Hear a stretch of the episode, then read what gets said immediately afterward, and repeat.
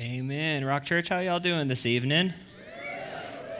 Man, I tell you what, there's nothing harder than trying to get up on stage and compete with uh, children singing Christmas songs and then the, re- the comeback tour of Mr. Hahn reading the Christmas story to the kids. Uh, why don't you put your hands together one more time, loud enough so they can hear you in the back? I will do my best, but as you can see from what I'm working with, that's not enough. So, um, I'll tell you what, last week, Pastor Josh wore a tie. Uh, he just keeps raising the bar on me. I buttoned my shirt up today. That's like the best y'all are getting from me. Uh, whew, Josh, stop doing that, bro.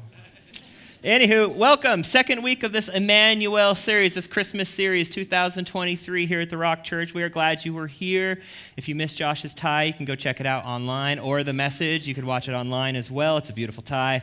Um, but we're going to continue on in this series Christmas, the most wonderful time of year. I think we all love Christmas. There are so many wonderful things that come to our mind when we think about Christmas. For example, picking out the favorite Christmas tree or whatever tree you buy on Amazon because buying real trees is a nightmare, right? Because you put it up once and then you throw it away and then you have little pines in your house for the rest of your life. We've moved twice since the last time we had a real tree and we're still finding pine needles from that first Christmas tree a decade ago or so. But uh, what else is there? Wrapping presents, Christmas lights around the neighborhood, hot chocolate, marshmallows by the fire, filling the Christmas stockings, watching Bing Crosby, Nat King Cole, or listening to them, watching Elf and Christmas Story, and you'll shoot your eye out, and all those wonderful things. Cookies for Santa, putting the family dog in the ugly sweater. There's so many fun things that we're enjoying and participating in right now and in the next few weeks, and yet, as exciting as fun as all of those things are and can be, truthfully, none of those things have much of anything to do with what Christmas is actually about. Christmas is about the long awaited coming of the Messiah. The world's waiting for the Messiah come into the world, this Immanuel, this God with us. And unfortunately, and I appreciate how E.B. White, the man who wrote Charlotte's Web says it this way To perceive Christmas through its wrapping becomes more difficult with every year. I'm pushing 40 now, and I'm telling you, the older I get, the more difficult it is to get my mind and get my heart and affections right with what Christmas really actually means. There are so many distractions. I'll share an example, I'll give you a perfect story. A few years ago, I took my boy Wesley down to the jazz game. It was his first jazz game. He was like four years old. And the whole drive downtown, I was telling him about all of my experiences about how back in my day, we used to see the Utah Jazz in a place called the Salt Palace. Anybody remember that? Three or four people? Okay, cool. And then I was like, in 1992, they built this brand new building called the Delta Center. And then the All Star game came, and I watched, and Stockton and Malone were the All Star MVPs. And the Jazz were kind of good in the 90s, and they kind of didn't, uh, we won't talk about it, drama, you know? And I'm explaining all these things about how much this sport means to me. And then we get there, and we hand them the tickets, and we get to our seats, and we got popcorn and soda pop and pizza because mom wasn't there to tell us no. And it was smiles all ears ear to ear, and now I'm telling them about this game. Why are we here? Why are people screaming? Why is it so loud? I'm explaining to him basketball, and those are the good guys, and these are the bad guys, and you bounce that orange ball into that hoop, and if you shoot it from here, it's worth two points. And if you shoot it from back there, it's worth three points, which is kids now, that's the way they play basketball. Nobody actually plays, they just run to the half court line and Steph Curry, you know? Pickup ball's a joke. And anyway, so I'm explaining all these things to him. This is so awesome. But it all fell on deaf ears. He couldn't be less interested. He got himself distracted. You see, something rolled onto the court after that first time out, and it stole all of my boy's affections in hopes of him understanding and appreciating the game. Can you guess what that distraction was? This guy.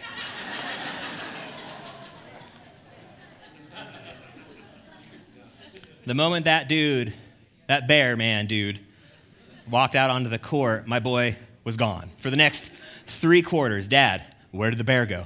Hey, dad, look, he's shooting people with silly string. Hey, dad, look, now he's shooting people with a t shirt cannon. Do you think he'll shoot me with a t shirt? Hey, dad, can I get a t shirt? Hey, dad, is he a real bear? Hey, dad, does he have kid bears? Hey, dad, is he married? My boy could not care about the actual game. The jazz bear took over. The point is, if the jazz bear is why you're going to the jazz game, you've completely missed the point. He's nothing but a distraction. And in the same way, Christmas and its lights and its trees and the eggnog, they're just distractions. They just drown out what's actually important.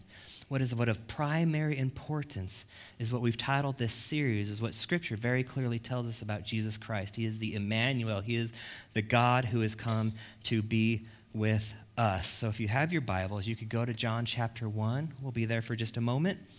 Uh, but just to recap a little bit, Pastor Josh Last week, he kicked off this series. We looked at the account of the birth of Jesus. We talked about the virgin birth that we find in the historical account in the Gospel of Matthew. And we talked about how Jesus Christ is fully 100% God and the virgin birth and how it is absolutely essential for us to have a right understanding that God would come into humanity as a baby in the person of Jesus Christ and do that which only God can do.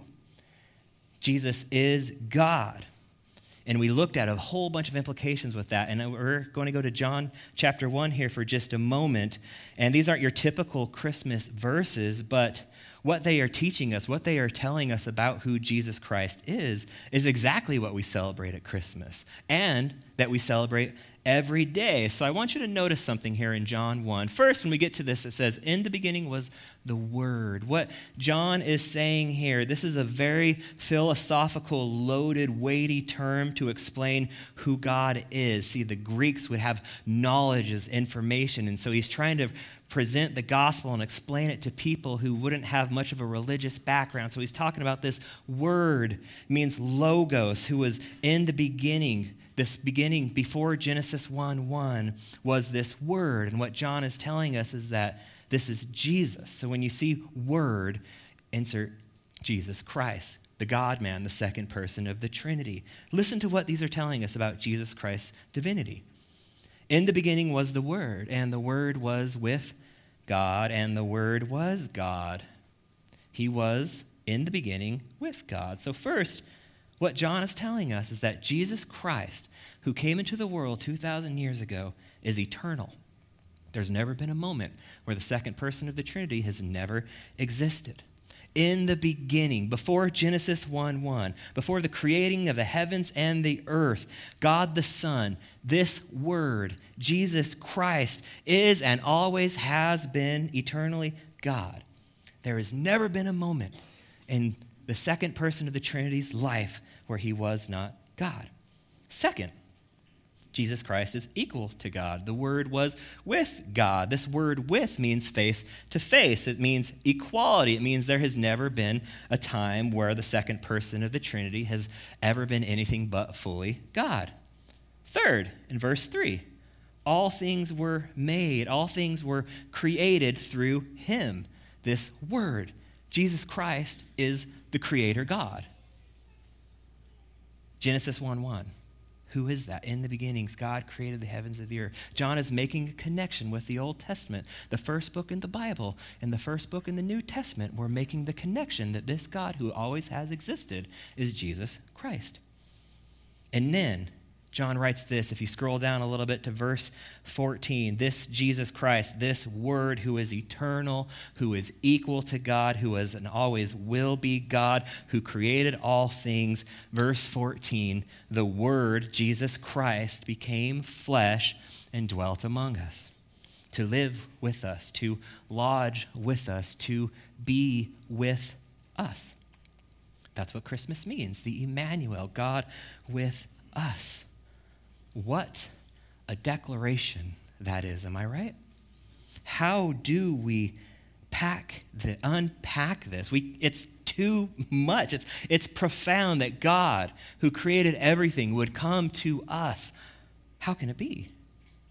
How do we explain, how do we wrap our minds around this truth that the Ancient of Days became an infant? How do we do that? How do we understand the one who sits on the heavenly throne steps down to lie in a manger? The eternal God who breathed life into man, who sustains every breath in your lungs in this very moment, now depending on the nurture of his mother, laying under the twinkling stars that he created. How do we explain the it's too much. There's not enough words. We don't got enough time. The unfathomableness of this, and yet the simplicity of this, we call Christmas. This babe we find in the manger was our God who came to dwell with us.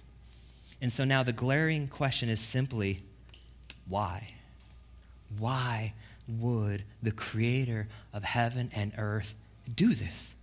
And why is it such good news? Why do Christians, why do we get so excited about Christmas that God would come to us? If you'd like to follow along, a few quick, brief ideas, big ideas for you this weekend is very simply we could not come to God. So God came to us. Our relationship with the Lord has been severed because of our sinfulness. We could never go to where He is, but God, in His humility, He clothed Himself in humanity in human flesh to come to where we are.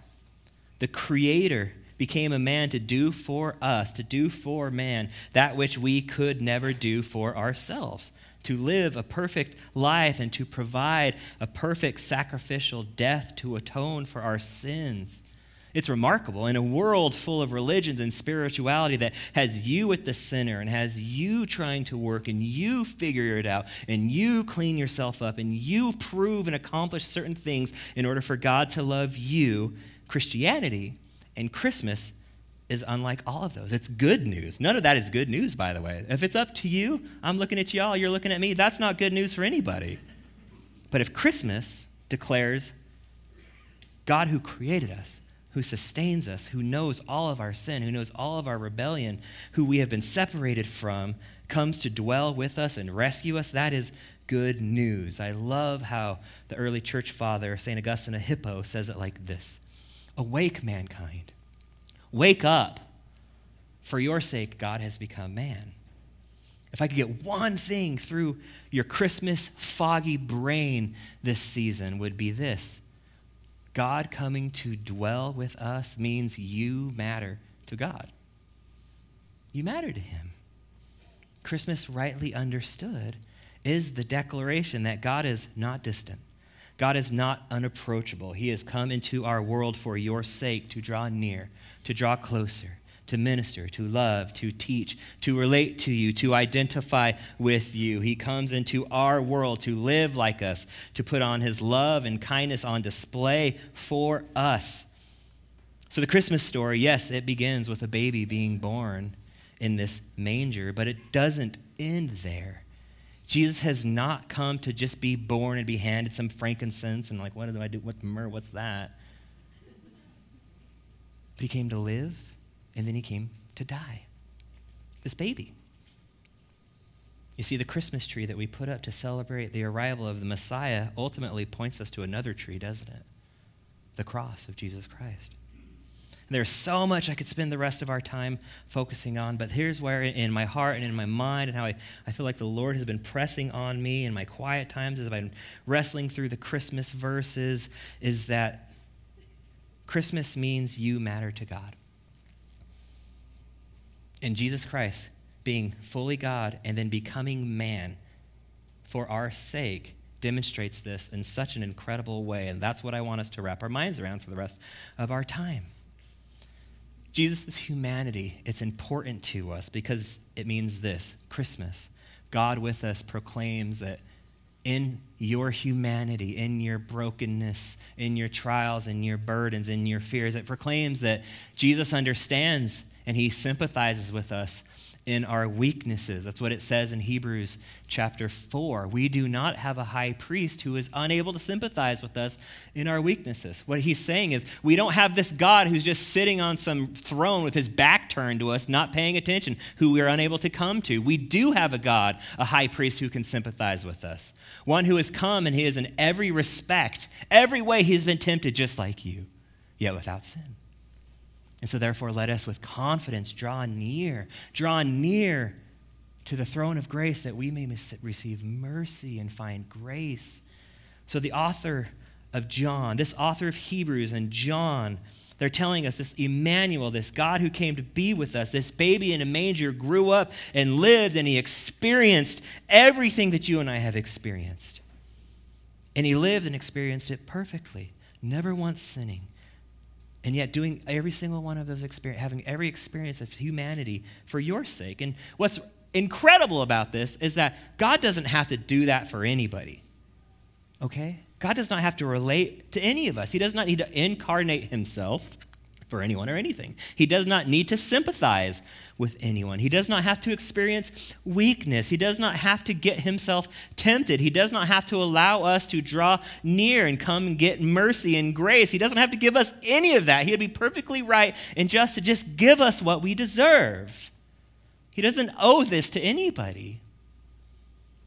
But God, in His mercy, in His eternal plan of redeeming a fallen humanity, Jesus has come. God has come in his mercy, in his grace. God became man for your sake. Wake up to this beautiful truth that Christmas proclaims that God has come to us. He is approachable.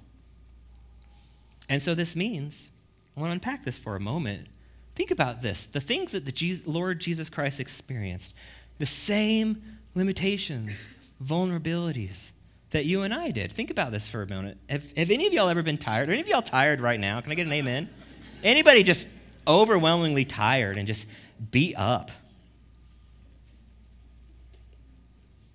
Do you know that's something that the God of heaven and earth understands about you?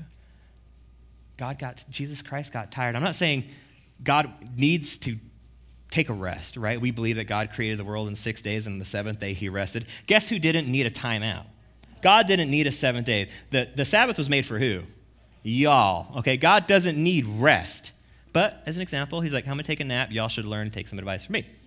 Anywho, God becoming a man, in his humility, he humbles himself. He puts on the frailties and limitations of man for your sake.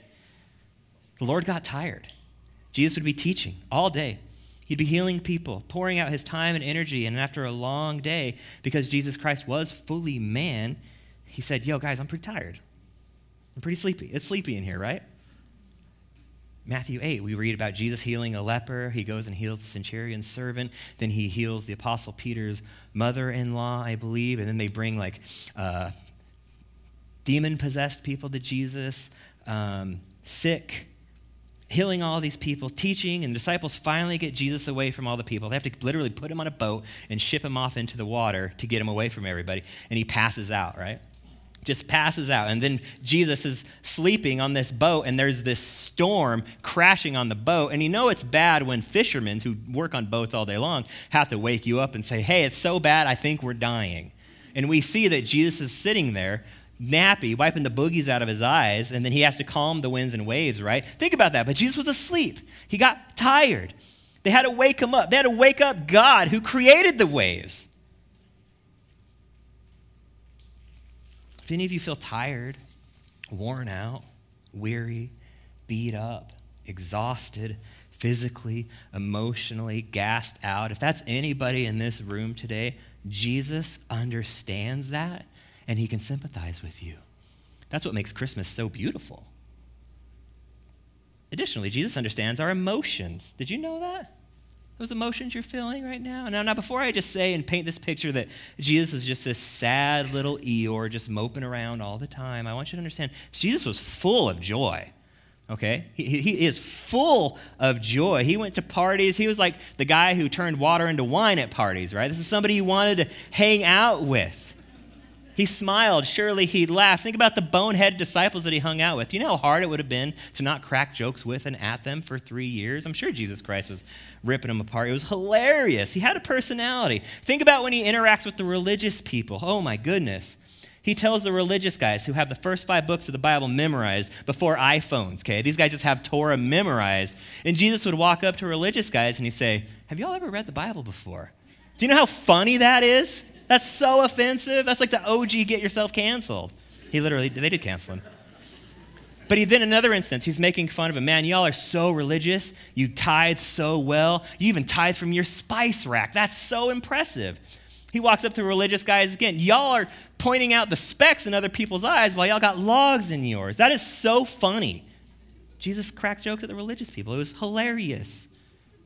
But also, Jesus had emotions, he had feelings. He experienced sorrow. In Mark 6, it says he has compassion on the, he sees this crowd, these people, these people who are lost, sheep without a shepherd, and he has compassion on them. Jesus wept. His friend Lazarus dies. If you've ever lost a loved one, you understand weeping. Jesus experienced that. He understands that.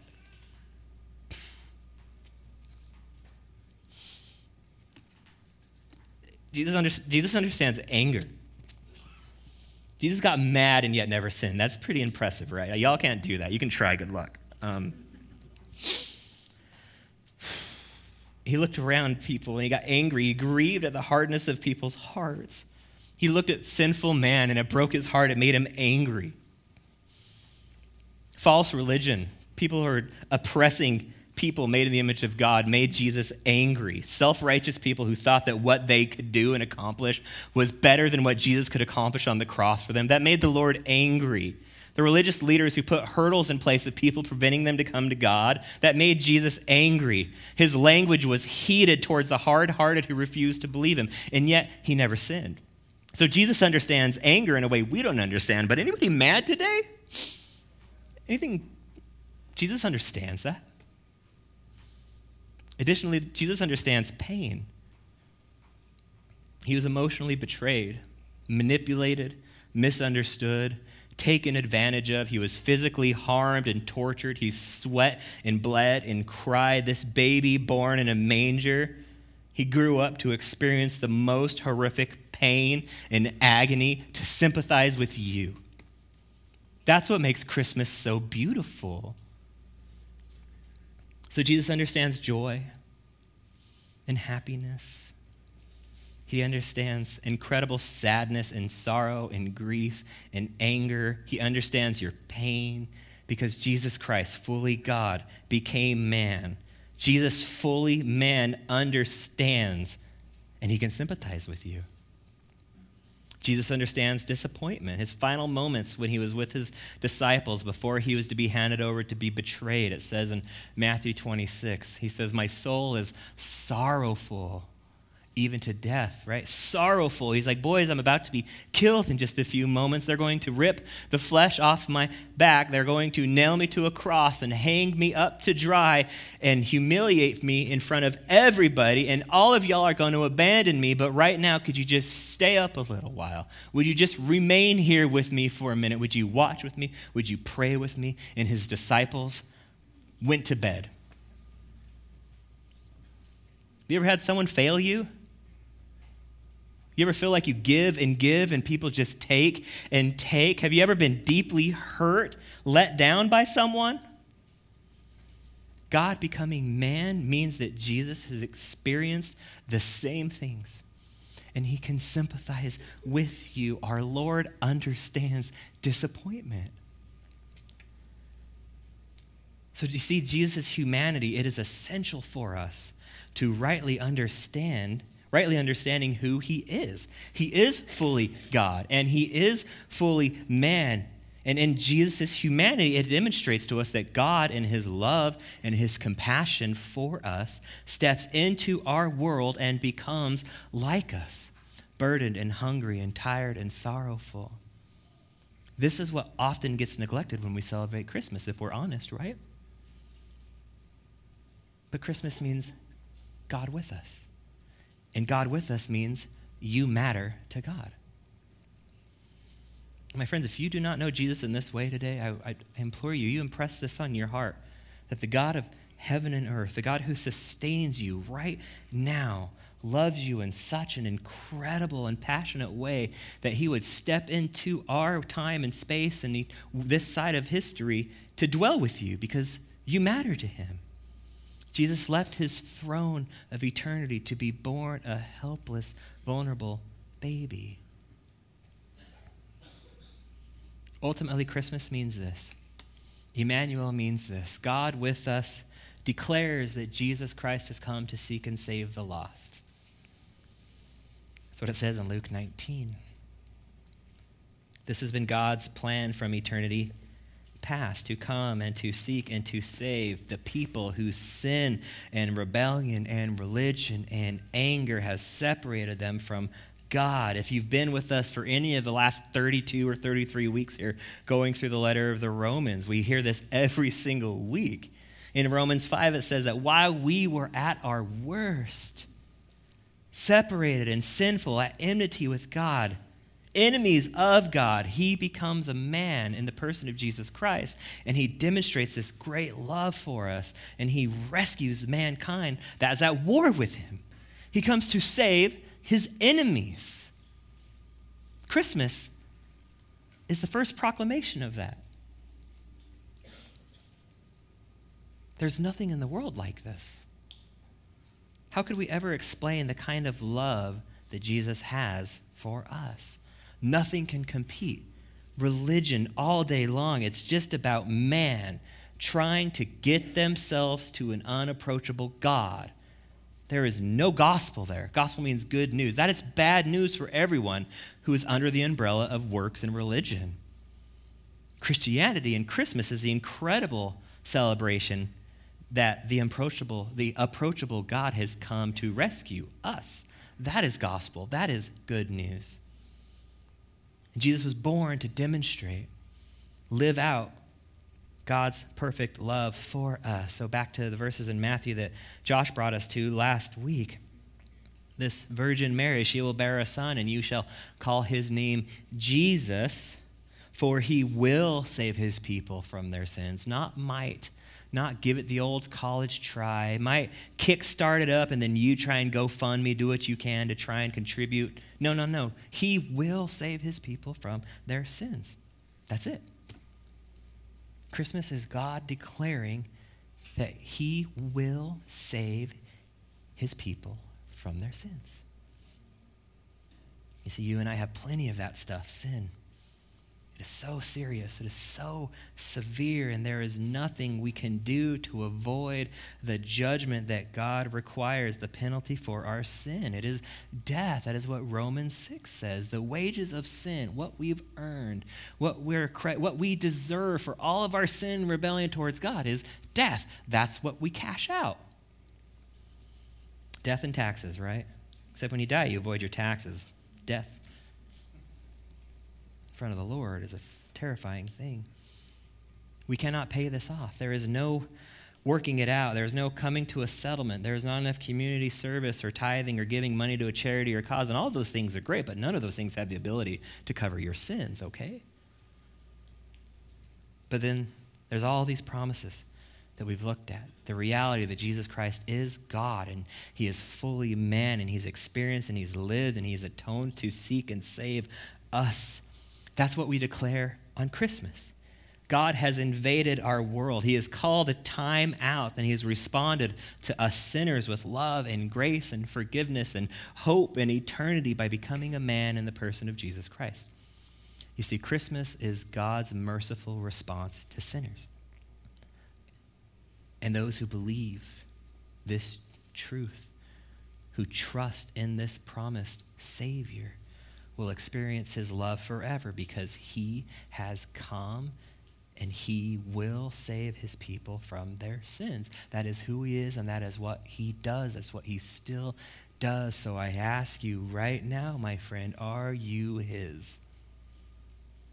The Christian in this room proudly proclaims, Yeah, I belong to him. I am his and he is mine, bought with the precious blood of Christ. But do you, my friend, do you belong to him? Do you desire to be his people? Do you desire to dwell, to be known, to be loved by this God who created you and has become man to sympathize and live and die for you? Do you want him? He has come to seek and save you, my friend. He can be yours. Awake, my friend. For your sake, God has become man. So, as we wrap this up, I so badly just want to encourage you to wrap your hearts around the reality that God came to dwell with us in the person of Jesus Christ. The God who you and I could not come to, so he came to us, right? Christmas is the declaration, the proclamation that God is no longer distant. That's so beautiful. God with us means that Jesus understands and he sympathizes with us in his humanity. In your humanity, if you feel tired, you feel beat down, you're feeling discouraged and disappointed, overwhelmingly sad and grieving, Jesus sympathizes. Jesus knows. He says, Come to me. I'll give you rest. Maybe today you just feel absolutely rejected, not good enough, betrayed. Christmas is for you. It means your life, your experiences matter to God. Jesus is the Immanuel who has come to experience all of these things you've experienced. He totally understands you. And Jesus has come to seek and save the lost. That is what makes Christmas so beautiful. The God of heaven and earth drew near to be with you. For your sake, God became man. And he is available for you today, my friend. You can come to him just as you are. You can leave this room with God as your Savior, friend, and King today. Just enjoy Him and take Him and experience Him and be with Him forever. He can be yours. It's the best news you'll ever hear. And your story will forever be incomplete and empty without Him. Let's pray.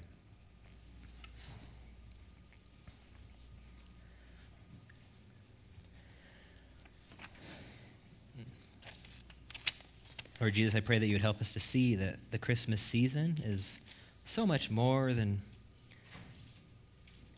the presents and the eggnog. It's so much more valuable than gold and frankincense and, and myrrh. It's about the greatest gift you, Jesus Christ, the God of heaven and earth, coming to us to live for us to die for us, to rise for us, to conquer sin and death and the devil and the grave for us, to demonstrate your great love for us. So you came into our world as this helpless babe in a manger. Lord, we need you now. Would you help us to remember these truths today and every day? And Lord, I pray for my friends in this room who do not know you as their Lord and Savior and friend and King. God, who do not know that their sins have been paid for, that they would trust in you, that they could have a whole new life of forgiveness and joy found in you. You will save your people from their sins. My friend, if that is you, if you are desperate, you are done with the religion, you are done with the failure, you're done with the sin and the baggage and the shame, you can bring it to Jesus, who on the cross says, It is finished. You give all that to me give Jesus Christ all of your sin. You turn from your sin today. You say, Jesus, I know it's Christmas and we're talking about you as a baby, but Jesus, you grew up and you became a man and you died for me. That is such good news, and I want to take it. Jesus, if that is true, if that is who you are, would you please take all of my sins? Would you give me a new heart? Would you draw me closer to you? My friend, if that is your prayer, God is working now. He is seeking and saving the lost. If that is you, you tell Jesus now, Lord, I'm yours. We'd love to help you take those next steps. If that's you today in this room, you can find me. You can find anybody on this stage. Well, probably not the kids because they'll the kids' parents, anybody person sitting next to you. My friend, if today is a day you're like, you know what, I'm done just trying to do things on my own. I'm ready to just follow the Lord Jesus. So that's you. Why don't you come talk to me, okay? We would love to help you understand this, what it means to follow and walk and enjoy Jesus the rest of your days. All God's children said, Amen. Amen.